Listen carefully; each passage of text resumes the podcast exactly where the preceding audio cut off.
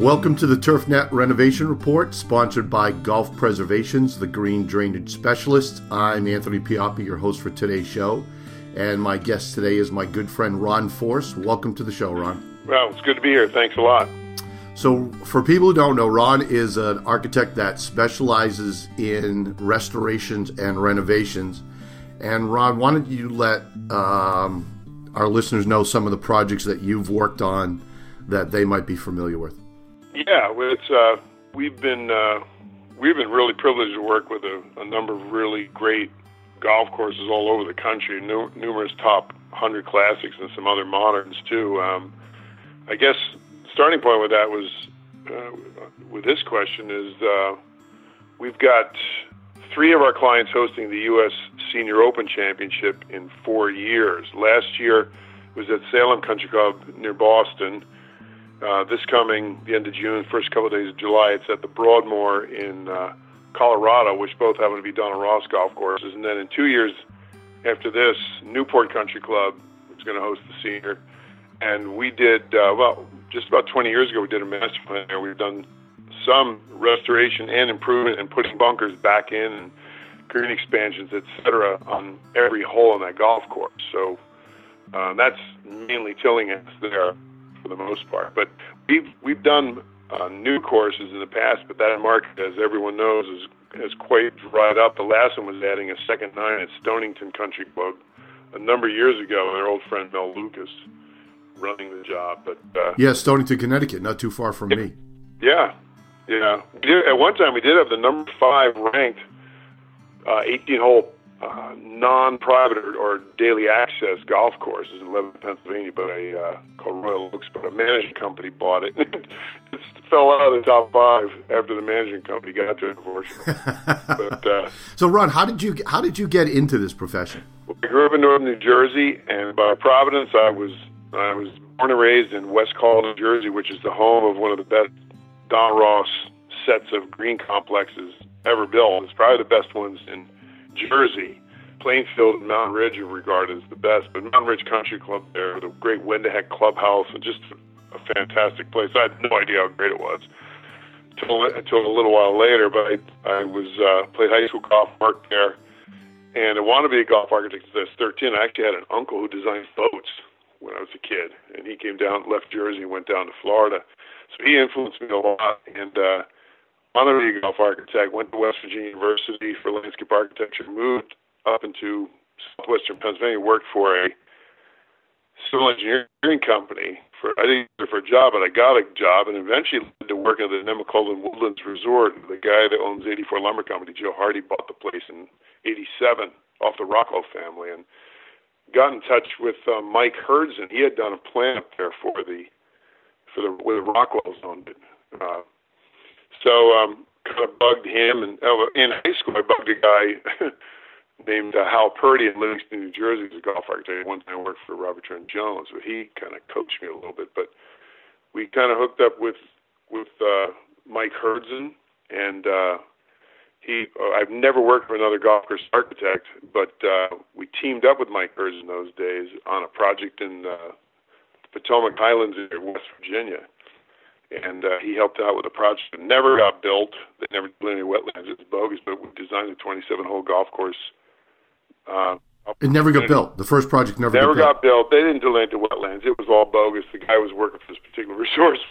Resort was not on the up and up. So it, it but, but right. that drawing, I got to bring that drawing in to talk to Joe Hardy, and he he Joe Hardy likes to like to uh, use people are green and throw them out of the boat and make them swim. He, and because of his philosophy, he gave us a start. And through the Pittsburgh Golf Course, Super, Greater Pittsburgh Golf Course Superintendent Association, and other connections, uh, we were able to keep going from there. And and uh, so just days ago was our 29th anniversary. Jim Nagle has worked with me for 20 years, and he's an absolutely fantastic guy. His own award-winning golf architect and uh, we've teamed up on projects, especially. Uh, well, the Bedford Springs Resort got renovation of the year in 2009, and then Country Club Buffalo. Uh, right. In 2014, got renovation year international.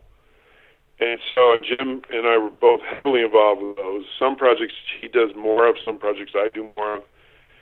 And we had a very busy 2017 in Florida. And uh, so we've gotten to work in a, uh, some really great, great spots.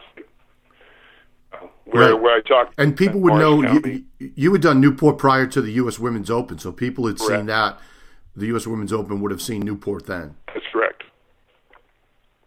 And there were some there were some significant changes in that golf course. I talk about the because I had been out there when you were working on the project, but what the original Tillinghast Sahara bunker had become and what you put and how you put. Oh yeah, well the the photographic evidence we used for rebuilding was just barely sufficient. It's a very small, fuzzy photograph, but it revealed that oh, that was at least a, I think that thing is two thirds of an acre. And it was um, right. it was uh, we saw that it was four grass mounds inside some flat sand, but somebody just post war is our guess uh, because it was like that when Eisenhower played there in the early 50s.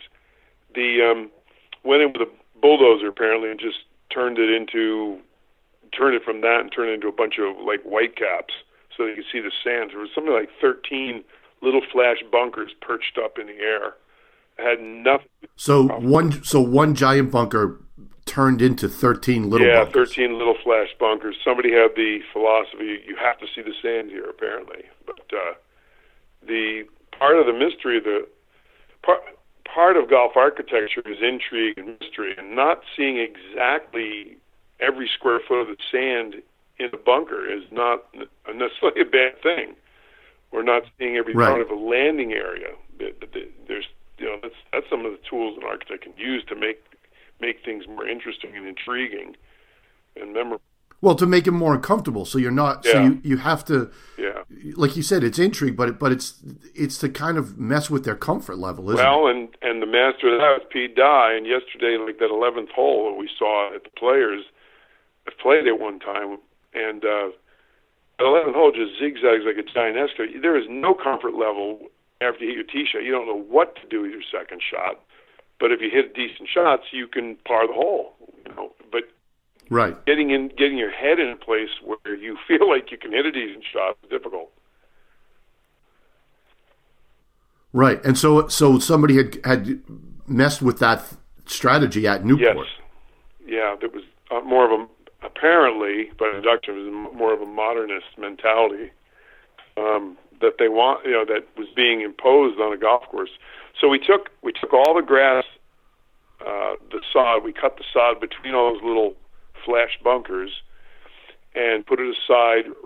Bulldozed everything back together again, assuming they simply cut the mounds off and spread it around to raise grades for the sand and we put it back into basically what looked like four cut off tops of white bread loaves down in the sand and uh, put the sod back on top. We did it, and then put the sand where it's supposed to be, and the sod on top of the restored mountains, and it really looks good. I mean, there's other spots on our golf course you cannot, well, all over the golf, you cannot tell that it wasn't done in 1923 uh, when uh, Tillinghast had his last visits there. But um, Right. And that and that's some amazing turf too, because they have no fairway irrigation. right, right, So for you guys to have gone in and tried to put sod in or to seed wouldn't have matched at all. So to use that existing turf um, was a was a wonderful wonderful strategy. Oh, it was it was very gratifying. I mean, to you know, we if you're a restorer, your goal is to not be noticed, and we're, not just restorers, but when we do that, we want we want it to look like, as we said, like like it was. No one can tell difference between Right. old and new. Right. Hey, Ron, and, and and maybe you can answer for Jim too, but because you've worked so so long with him, you guys have been on worked on golf courses from some of the greatest architects, right? We just talked about Donald Ross. We just talked about Tillinghast. You've been on Seth Raynor golf courses. Do you guys have a favorite architect, or yeah?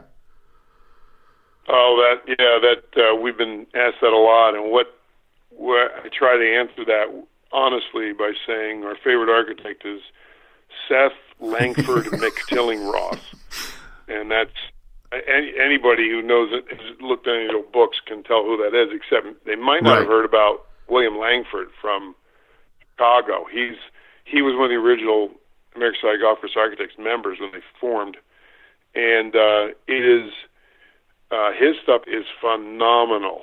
And uh, Lawsonia Links, which is just down the road from Kohler, just over an hour in Wisconsin, is just in Green Lake is just. I think it's it's it's easily top fifteen classic in the country. Right, easily. right. I and for to a lot people, he, he was he was a regional architect. So a lot of people don't don't know him, and because they wouldn't have a chance to see his work. But he's very um, reminiscent of Mc, the McDonald Raynor Bank School. right. A lot of big push-up greens, very uh, bold featuring features. Uh, it, uh, the only the only pro- project of his I was ever on was this restored nine holes at Culver Academies, Yeah. which is just an amazing piece of property. So Yes. I would love to see Lawsonia, but you've been have you worked on some of his stuff? Yeah, the um, pre 1920, his stuff kind of looked like a modified Donald Ross Willie Park style. And Portage Country Club in Akron, Ohio, we did a lot of restoration here before, well, 23 years ago, whatever it was, before Jim came along, too. And uh, that, you, you'd never know that from Lawsonia or from Culver. Um, the greens sat a little lower. I, I talked to Langford's son, he retired out in Hot Springs, Arkansas. I talked to him. I asked how what made him start perching them up in the air like Ozaukee Country Club in Mequon, north of Milwaukee. Okay, Worked for them years ago, and that he said, and around 1920 he started perching greens, and he was. I asked his son how he did it, he, why he did it. He says he doesn't know, but something changed Right. his architecture, and it really influenced back to Pete Dye. It really influenced Pete Dye because he went to school at Culver people think it's Seth Raynor, but you look again, coincidentally, the 11th hole that was just on TV yesterday at the Players. That is that green is more like a Langford green, the perch green in the par five with the un- rolling undulation. It's more of a Langford look than it is Raynor. right. And um, so that got into that style got into uh, Pete Dye's head and just came out. And um, but the That's um, fa- that's fasc- yeah. that's fascinating about Langford. I wonder if he bumped into some Raynor or McDonald stuff. You know, whether he had come across St. Louis Country Club or had seen the you know the renovated Chicago Golf Club where Raynor went in and essentially changed the entire golf course.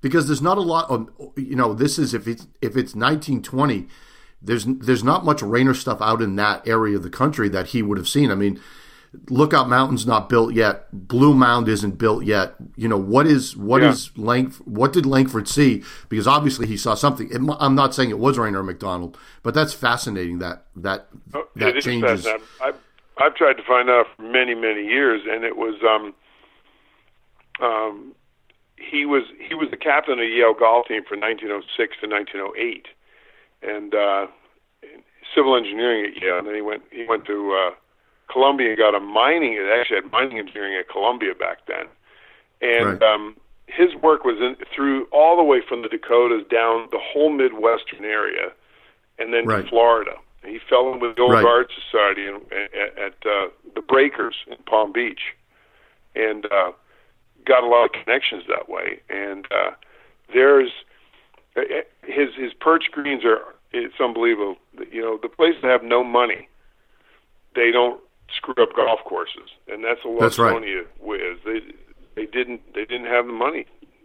It's owned by the American Right. Baptist Assembly, and they just they weren't they weren't. And I'm glad they weren't putting making golf. I'm glad for architecture and for their priorities that they weren't putting a lot of money into the golf course because they Right. somebody would have been trying to change it. So You know, and what what's interesting about the Culver project, Ron, is that that might have been his defi- had it come to fruition, that might have been his defining work because that was 27 holes, and it's hmm. just and they have the drawings, and it was built for this you know this wealthy private school, yeah, and it's and and what's what I find fascinating is the nine holes that exist, that the only ones ever built, contain holes from all three of the nines. It wasn't uh, it wasn't a third of, of the project. It was this it was this uh, combination of the three nines, and I just can't imagine what what would have been had he designed this twenty seven holes w- with a place that had the money for the upkeep and all of that. You know. Well, I've got a the the pro the pro we're working a Langford course in South Dakota in Sioux Falls called Minnehaha Country Club. They're actually they're going to have a senior event up there called the called the Denny the Denny Sanford Classic or something this year. Um, Langford did that course in the 20s, and uh, the pro there used to be over there at um, I think it was he at Maxwellton, but he was over at Culver one time. But I got to talk to him. His name is Mickey Finn of all names. I got to go talk to him about that. Yeah, they introduced. Yeah. I was a joke when they introduced me to him, but um, the um, no Langford. Langford is is uh, he's he's kind of the lost. He's kind of the lost classic guy. He just he's not he's not uh, not appreciated. The guy the guy was unbelievable. And then nine holes right, and I, uh, West Bend Country Club in, in North in West Bend, Wisconsin. He was paid by in part with pots and pans from the West Bend company. That was part of how he got compensated for that. Was pots and pans? His son told me. Seriously, he yeah. got he got really okay. Yeah, that was part of it. They probably he remembers that. They probably just threw some pots and pans in. Hey, my wife's thing is older. I don't know whatever. you know. Well, I think he's I think he's very much like Charles Banks because he designed in such a small area or a region that yeah. people who don't play golf in those regions are never going to see his work. No, no, that's right. Yeah, and he's got he's got a number of good courses in Indiana, and um, that that's that's a nice little architecture trip right there in the northern half of Indiana. Right.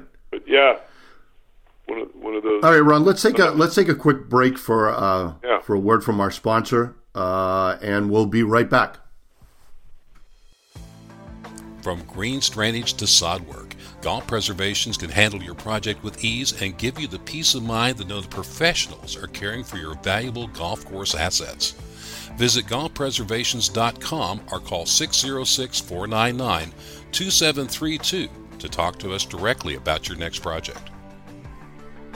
Okay, we're back on the TurfNet renovation report. Uh, my guest is the architect Ron Forse, and Ron, I want to change. Uh, we're going to change tact here on this discussion, and uh, having worked on so many restoration projects, let's discuss uh, the roles of uh, the superintendent, and tell me what defines for you, from your your perspective, what defines a good superintendent during a restoration project. The uh, yeah, and no matter the scope of the work, the, the superintendent is always the hub of the wheel. Everything has to go through him. If there's communication from the general manager, the pro, or the green chairman, it, it can't. We don't want it to come to us. We want it to go through the superintendent, and and also uh, the contractor as well. So he, he's. We're not necessarily involved with everybody. You know, all those other people mentioned every time. Uh, but we are involved with with the superintendent all the time. He's got to know everything that's going on. He's got to be a good communicator, not just with all the players in the improvement effort or whatever, uh, but he's got to um, he's got to be a good communication. Uh, he's got to be good communicating directly directly with his membership from us too. Uh, one example is Peter Hassick at Tedesco Country Club in Marblehead, Massachusetts, which we're going to be doing a walkthrough tomorrow, and uh, for the wrapping up that project. And Peter's been fantastic with communicating with the members. He's been taking photos. He's been writing very enthusiastic but very real accounts of what's been going on there, keeping everybody informed about what's going on. Uh, he's been fantastic. Another really good example of that is Bob Randquist at Boca Rio Golf Club in Boca Raton, Florida. He he just took a he just took a position with GCSAA. He's going to be uh, his assistant's going to be elevated up to superintendent there. But Bob, last during last summer's project, uh, had drone drone uh, video and uh, voice over that he has done. It was really well written. Um, really kept the members, whether they're up in Chicago, New York area, whatever, really well informed. The project went really well. So a lot depends on the communication ability of the superintendent. In fact, we've seen it's really not over the years, not so much the grass growing abilities of a superintendent that gets him in trouble or how to lose a job. It's really the communication. Time and time again, it's way more how they communicate or don't communicate. But they got to be a good team builder on, on everybody involved, not, not just the not just the principal, the um, officers of the club or the or the staff or whatever or the architect, but the whole membership. And these two guys are really good examples there. Um, you know, we want a superintendent who can help, you know, inspect drainage when we can't be there. Uh, he consults with us on what what do you think you can build? You know, what what do you? I'm sorry, what do you think if we build such and such? Can you maintain that? How are you going to maintain it? And then also a big thing is like Josh Dunaway at the uh, Country of Orlando. We totally rebuilt, redesigned, rebuilt that last year. Josh Dunaway is a really sharp young superintendent. He emphasized the cost of ownership throughout, and that was extremely smart of him, very smart of him to do that because at the end of the project, nobody's surprised that yeah, we're going to have more bunker edges to cut on this on this, and the size of the greens are, are large. They're very small greens, so you know that is that's very important to keep people informed in that way. You know, and a realistic opening date is important too.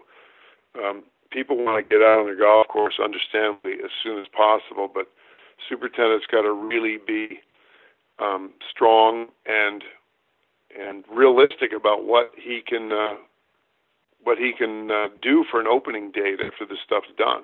We we discussed that with the superintendent about how long it can be. We just all we care about is on the sod, and we want a ball picker in there for these bunkers until that sod is, is healed in. It's usually a few weeks, really. If the right. soil isn't very stable, it's going to be longer than that. If you got very sandy soil, it's going to be longer. And there's already, you know, you see it all the time. Somebody walking out of a bunker in the wrong way and big footholds, and they got to run back and patch these things. So the members need to stay off. Um, and the superintendent's got to be really strong about that. We want them to be, we want superintendents to be stubborn, but we, when they get in trouble, uh, from our end, is when they want the golf course to be too maintenance friendly, where there's like, well, I need five to seven feet of rough between the collar and where the where the ground where the slope starts down to the bunker. And, and that, could be, and that, Ron, that just so people understand, that could be completely um, polar opposite of the intent of the architecture. Exactly, and you know, the the spray hawk and other walk behind things. You know, we're you know we're they're just you know, when we hear this, sometimes we're like, boy, I just, I hope you can just change your method a little bit because this golf course is going to really suffer, and no one, will, no one will ever put it back to that. And that's where, that's where it can be a problem. We did have one superintendent on a top hundred course one time. We slaved over the old photographs and put all the artwork in by the by the architect that we saw, and uh, in the bunkering and I came back, and about half of it or two thirds had been sliced out of there, and uh, and the superintendent said, "Well, it doesn't look that bad, does it? I mean, it looks, still looks about the same." It was like, "Oh no!" And the the two guys, the president and the green chairman, were absolutely heartbroken because this was this was a very very important project for them. It was the best that I'd seen, and I know it sounds a little arrogant to say, but it was the best restoration job I've ever seen that was short lived regardless really? of the architect. Oh, it was yeah, it was really heartbreaking. Fortunately, those bunkers are back to where they should be. But uh, that was one where, you know, the superintendent just acted too independent, didn't care about the architecture.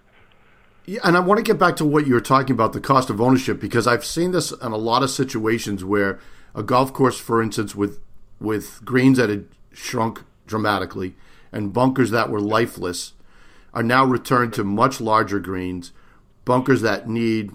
Uh, the idea is to to have the, you know, the the the flavor put back, the corners, the edges, uh, the swales, the the tongues, and that's going to require more work. And that the right. course would the, the the facility has to step up if they want this restoration. You know that yes. that they have to ha- they have to increase the crew size for this superintendent right. to be able to just maintain it on a daily basis. That's right, and we we we need to work. You know, we try to tell people up front at a certain point that it's going to take more, but we like to have people buy into the idea of the green expansions that first, and then start talking about cost. Because you talk about cost too early in the process, it, it just it, it might shoot the you know put a big bazooka right down through the, the hull of the boat and sink everything. And um, one guy was great. Was he's always great. Is Kip Tyler at Salem Country Club. We did the green expansion a few years ago there, and uh, they um, there was a lot missing. They had it's a long story, but they had a, a good groundswell of of uh, impetus there to get this done, and uh, it was great. And there's only we put all the corners back into those greens, all the perimeter target areas. We had to make a choice of risking a bunker or a fall off behind the green, or play in the middle of the green. But they're always playing in the middle of the green. There's nothing but but a bunch of circles there. Right. So there's one green, the 17th green. It was the eighth for the senior. Um, where the right front corner is very sharp and, there's a big old false front dropping down across the whole approach to the green. And Kip just can't quite mow that, make a hard turn or the walk behind mower uh, while he's going downhill and then turning right on a on a hard corner. And uh, so what he, what he does with that is he simply he adjusts the way he he thinks about it, does things, and just he doesn't mow it as frequently, and no one even notices. Right. He he gets in when he can. And Right. Sometimes in the fall when labor has gone back to college or whatever, these guys have to mow with riding mowers, and they just don't cut. They don't cut these these wings quite as often. You don't notice it very very much, but you, they do every bit they can. So there are some things that can be uh, compromised. Well, you're not compromising the design, but the, they're, you're giving in a little bit on your maintenance, so you don't just you know so you can actually handle it, but you're not compromising the design ever. You still got all the nice short grass where it should be. Ron, I, I, this is going to be a tough question for you, I, I assume, but having worked on all these great courses, do you have some projects or courses that that are your favorites looking back on that you restored to their original uh, the design, the original intent of the architect? Is there some stuff Yeah. that, that you love? Yeah, one that I know you're familiar with was one is in Morris County, not far Morris County Golf, but not far from where I grew up. And uh, Riviera, Los Angeles, 20 years ago, we redid the. That's pretty special. Still, we redid the the whole green complex where the bunker's in the middle of the par three sixth, and we put in the alternate green and bunker on the tenth hole, which may be the best short par four in in the nation. Right. And uh, that we're very fond of that. Indian Creek, Miami Beach, always be fond of working there. Um, Davenport Country Club, a fairly recent restoration uh, by Charles Alison. That one was a great project. In one month, rebuilt every green bunker, tees. There was 125 guys on the project. Day one.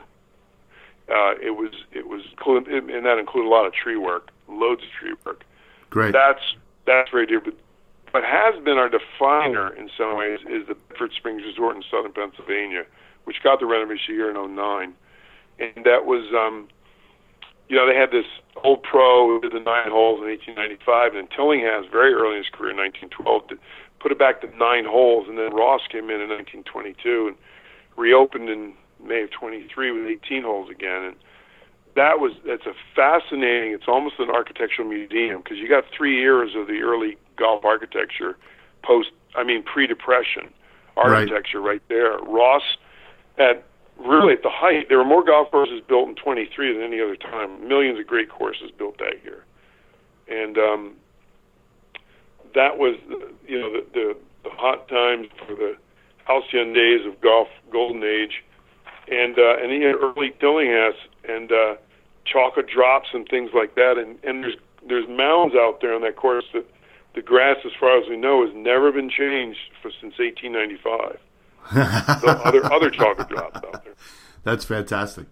It's really a it's a it is a beautiful setting uh, in the Allegheny Mountains and the Valley of the Allegheny Mountains. It's just it's a that's that has been our definer, and um, but we really love what we call retro rebuilds, like Metairie Country Club by Seth Raynor in New Orleans. Total total rebuild. Get the photos out.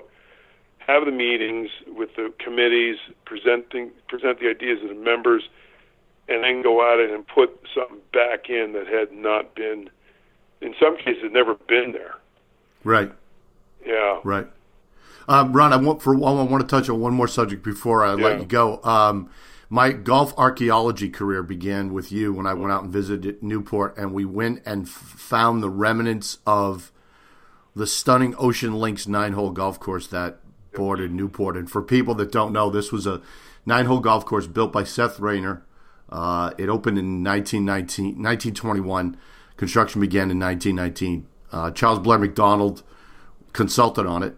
Uh, it was a Newport member that built it because at the time Newport Country Club he felt was below the standard that it should be uh, in the world of golf, and he built this phenomenal nine-hole golf course that lasted from 21 to I'm gonna I want to make sure I get this right, 29, and then reopened in 40 and closed again in 41 uh, when the U.S. Army took over the property during World War II, but we came off Newport, and and Ocean Links literally borders Newport, and we went out there and crashed through some brush and all that stuff and found some of the holes, and that was just, I remember that that was just so much fun.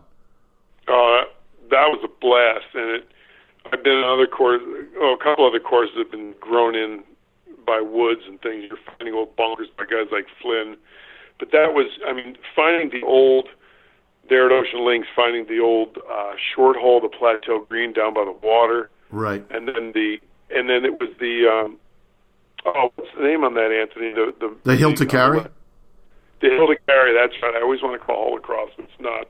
Yeah, the hill to uh, carry, which was this yep. just giant yep. mound in the oh. middle of a 280 yard par four that had a bunker on the far side and like an aiming slot in the middle, and it was just but we, we found it. it. and I was out there about a, about two months ago.